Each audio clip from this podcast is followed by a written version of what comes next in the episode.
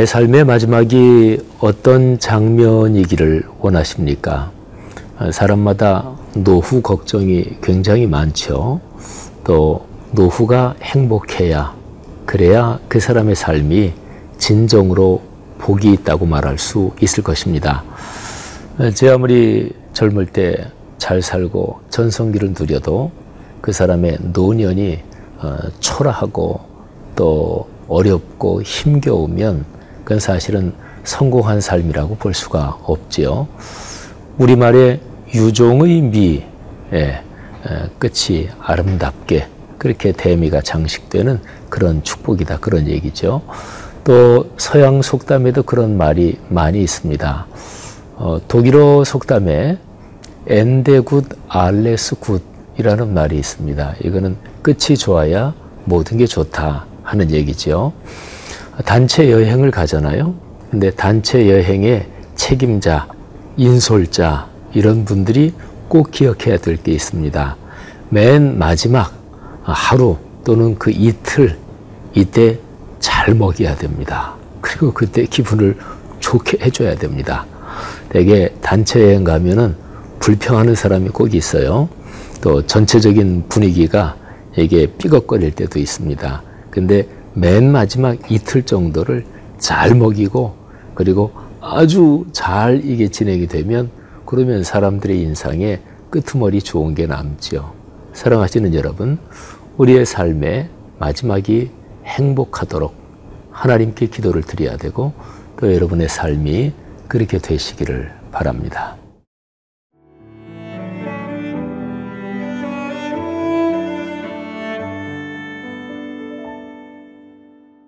역대상 29장 20절에서 30절 말씀입니다. 다윗이 온 회중에게 이르되 너희는 너희 하나님 여호와를 송축하라 하매 회중이 그의 조상들의 하나님 여호와를 송축하고 머리를 숙여 여호와와 왕에게 절하고 이튿날 여호와께 제사를 드리고 또 여호와께 번제를 드리니 수송아지가 천 마리요 순양이 천 마리요 어린 양이 천 마리요 또 그 전제라. 온 이스라엘을 위하여 풍성한 제물을 드리고 이날에 무리가 크게 기뻐하여 여호와 앞에서 먹으며 마셨더라. 무리가 다윗의 아들 솔로몬을 다시 왕으로 삼아 기름을 부어 여호와께 돌려 주권자가 되게 하고 사독에게도 기름을 부어 제사장이 되게 하니라. 솔로몬이 여호와께서 주신 왕위에 앉아 아버지 다윗을 이어 왕이 되어 형통하니 온 이스라엘이 그의 명령에 순종하며 모든 방백과 용사와 다윗 왕의 여러 아들들이 솔로몬 왕에게 복종하니 여호와께서 솔로몬을 모든 이스라엘의 목전에서 심히 크게 하시고 또 왕의 위엄을 그에게 주사 그 전 이스라엘 모든 왕보다 뛰어나게 하셨더라. 이세의 아들 다윗이 온 이스라엘의 왕이 되어 이스라엘을 다스린 기간은 40년이라 헤브론에서 7년간 다스렸고 예루살렘에서 33년을 다스렸더라. 그가 나이 많아 늙도록 부하고 존귀를 누리다가 죽음에 그의 아들 솔로몬이 대신하여 왕이 되니라. 다윗 왕의 행적은 처음부터 끝까지 선견자 사무엘의 글과 선지자 나단의 글과 선견자 가세 글에 다 기록되고 또 그의 왕된 일과 그의 권세와 그와 이스라엘과 온 세상 모든 나라의 지난 날의 역사가 다 기록되어 있느니라. 다윗이라는 사람의 삶의 마지막 장면은 참 좋습니다. 아, 다윗, 그 사람처럼 내 삶의 마지막 장면이 그러하다면 얼마나 좋을까 하는 생각을 해봅니다. 그러면 다윗이라는 사람의 마지막 장면, 우리 역대상 제일 마지막 장 그리고 마지막 부분에서 한번 같이 묵상해 보죠. 먼저 첫 번째로요. 다윗은 자기의 삶의 마지막에 하나님을 찬송했고요. 그리고 사람들에게 존경을 받았습니다. 아, 이거 최고잖아요. 마지막에 자기의 삶을 마무리하면서 하나님 앞에 아, 하나님 참 섭섭합니다. 또는 더 심지어 나가서 하나님을 원망한다든지 그러면 그리스도인으로서 얼마나 비루한 삶이겠어요. 또 어, 자기의 삶을 자기의 사역을 마무리하면서 사람들에게 존경을 받고 떠날 수 있다. 이것도 큰 복이죠.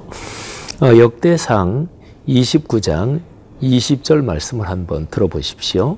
다윗이 온 회중에게 이르되 너희는 너희 하나님 여호와를 송축하라 하매 회중이 그의 조상들의 하나님 여호와를 송축하고 머리를 숙여 여호와와 왕에게 절하고 그렇죠. 그리고 다윗의 삶의 마지막이 참 멋진 건요. 어, 다윗은 하나님 앞에 일천 번제를 드렸습니다.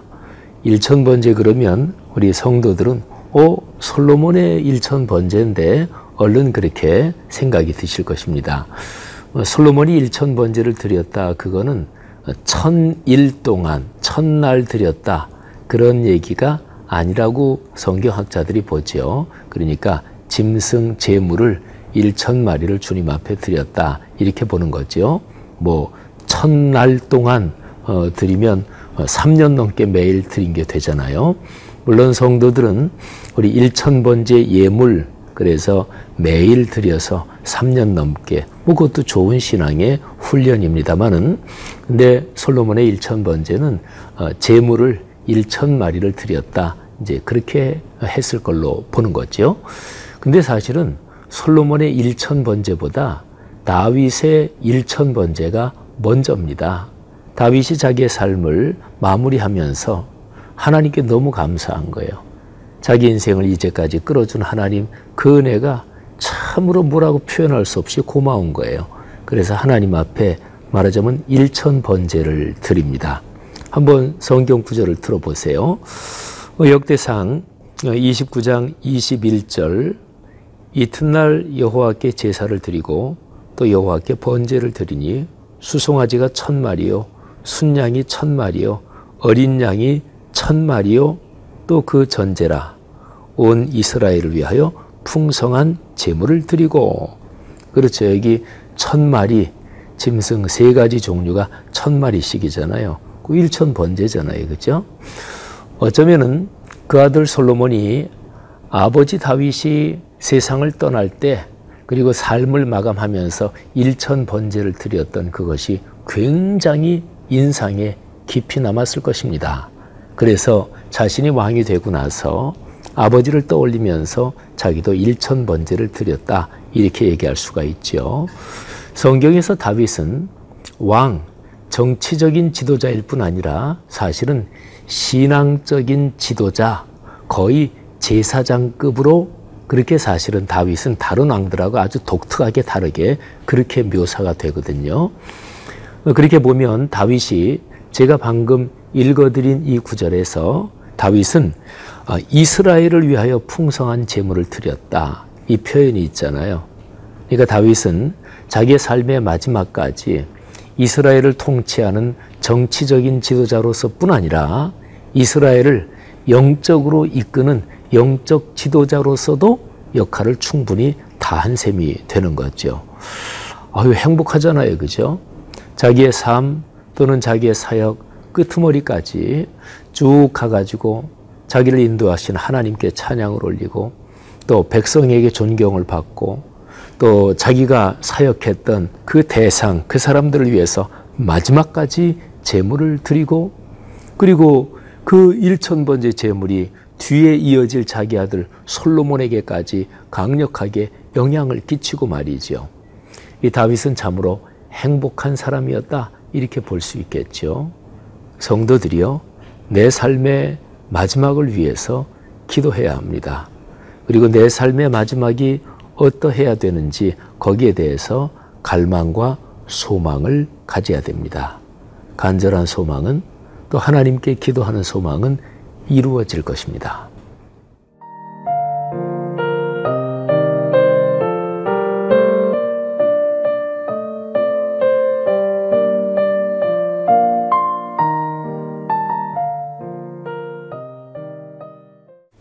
다윗의 삶의 마지막이 아름답고 복된 이유를 한 두 가지만 더 어, 묵상해 보지요. 어, 다윗은 자기가 40년 동안 이스라엘을 통치했어요. 어, 헤브론에서 7년 그리고 예루살렘에서 33년 40년 동안 통치했습니다. 성경에서 40이라는 숫자는 완전수예요. 물론 실제로 다윗이 40년을 통치했겠죠. 하지만 성경의 수 개념에서 완전수니까 다윗은 통치를 완전하게 온전하게 했다. 뭐 이런 얘기가 되겠죠. 그런데 다윗은 그렇게 통치하고 나서 그 후임자 자기 아들 솔로몬을 세웠는데 그게 성공적이었습니다. 여러분 이거 굉장히 중요한 거 아닌가요? 어떤 집의 부모가 인생을 성공적으로 살아왔어요. 그리고 가업이라 그래도 좋고 또는 어떤 무정신적인 유산도 좋고 그거를 자식들에게 물려줬는데 자식들이 그거를 망가뜨렸어요. 까먹고 그냥 시장 말로 말하면 말아먹었단 말이에요. 그러면 그거 그 복이 이어지는 게 아니잖아요. 그죠? 성경에서 하나님이 주시는 복은 반드시 가문 대대로 이어지는 복입니다. 오늘 역대상 29장 23절, 22절, 23절 쭉 몇 절을 읽으면 어, 하나님께서 다윗에게 축복을 주셔서 다윗의 아들 솔로몬이 왕이 되고요. 그리고 그 솔로몬이 형통했습니다. 그리고 이스라엘이 솔로몬의 명령에 순종했고, 그러니까 이게 순조롭게 된 거죠. 이거 커다란 축복입니다. 여러분의 가정과 가문이 그렇게 대를 이어가는 하나님의 복이 강처럼 흐르기를 바랍니다. 그리고 이제 하나 더 아주 중요한 건데요. 오늘 성경 말씀에 보면 28절에 이런 표현이 있어요. 다윗이 나이 많아 늙도록 부하고 존귀를 누리다가 죽음의 그의 아들 솔로몬이 대신하여 왕이 되니라. 근데 여기 전반부 표현에 나이가 많아서 늙도록 나이가 많이 되도록 부하고 존귀를 누리다가 이 표현이 있죠. 근데 다윗의 생애를 잘 모르는 사람들이 이 표현만 얼핏 읽으면 어우 다윗은 꽃길만 걸은 사람인가 보다 혹시 그렇게 착각할지 모르겠어요. 그런데 다윗의 인생 여정에 대해서 성경 지식이 좀 있는 사람이면 다 알지요. 다윗은 꽃길만 걸은 사람이 아니지요. 절대로 아니죠. 저 유명한 시편 23편에 보면 다윗의 시지요. 거기에 내가 사망의 음침한 골짜기로 다닐지라도 이런 표현이 있지요. 그거는 비유적인 표현이라기보다 사실적인 표현입니다. 다윗은 죽을 고비, 사선을 수도 없이 넘은 사람이었습니다. 사울에게 쫓겨 다닐 때 망명 생활할 때 그랬지만 사실은 다윗이 왕이 되고 나서도 자기의 아들의 반란 때문에 죽을 고비를 많이 넘긴 사람이에요. 그러면 여기에 28절 말씀은 이거는 무엇을 뜻하는 것일까요? 나이가 많이 들도록 부했고 존귀를 누렸다. 수치를 당한 적 많거든요. 여러분, 사람의 삶에서 꽃길만 걷는 사람은 아무도 없습니다. 그리스도인이 형통한다는 얘기는 꽃길만 걷는다 그 표현이 아닙니다. 사람의 삶에는 다 굴곡이 있어요. 그런데 그런 굴곡 속에서 하나님의 섭리를 발견하고 또 하나님의 섭리를 깨닫고 거기에 순종하며 걸어가는 그 삶, 이제 거기에 하나님의 은혜가 있는 거죠. 그래서 삶을 전체적으로 볼 때 굴곡이 있었고 고난과 환란이 있었을지라도 하나님의 섭리를 깨닫고 순종한 삶, 그 삶을 아, 부했다, 존귀했다, 형통했다 이렇게 고백하는 거지요.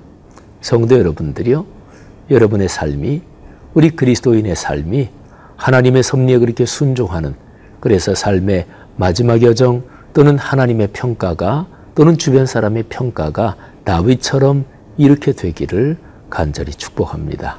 같이 한번 기도하겠습니다.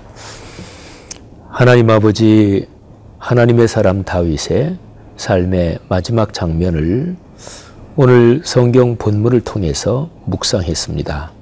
간절히 기도합니다. 우리 삶의 마지막 인생의 마지막 시간들을 주님의 은혜와 긍휼로 덮으사 그렇게 복되게 하옵소서. 감사드리며 예수 그리스도 이름으로 기도 올립니다. 아멘.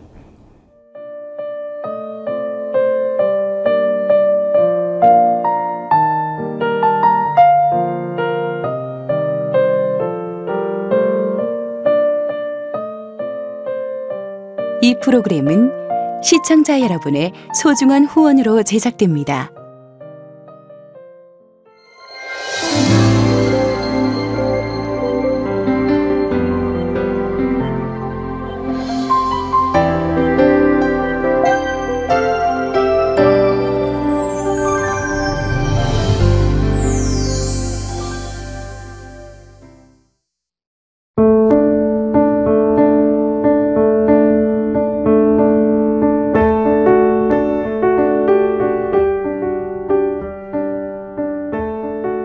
집안에서 태어났지만 어린 시절 가정에서 많은 상처를 받았던 이소명 청년. 주변 사람의 시선과 불편한 소문들로 교회조차 가지 않게 되었습니다. 저에게는 굉장히 좀 힘든 시간? 집은 있고, 내가 학교는 다니고 있고, 하지만 내 심리 상태가 너무 불안정한 거죠. 힘들었던 시간, 삶 속에서 하나님은 찾을 수가 없었습니다. 아, 정말 하나님, 어, 나를 왜 이렇게 외롭게 하시지? 왜 이렇게 나를 지독히도 외롭게 하시나요? 울면서 기도를 했던 시기였어요. CGN TV를 보면서 하나님께서 사람을 만드셨을 때 2%의 부족함을 놓고 만드셨대요. 이 2%는 하나님으로만 채워주는 2%라는 거예요. 아, 하나님 알고 계시는구나. 나는 모른다고 생각했고, 나만 겪는 어려움인가? 라는 생각이 있었는데, 제 마음을 좀 많이 움직였던 것 같아요. CGN TV를 통해서 많은 힘을 얻고 있으니까 정말 감사하다는 말씀 드리고 싶어요.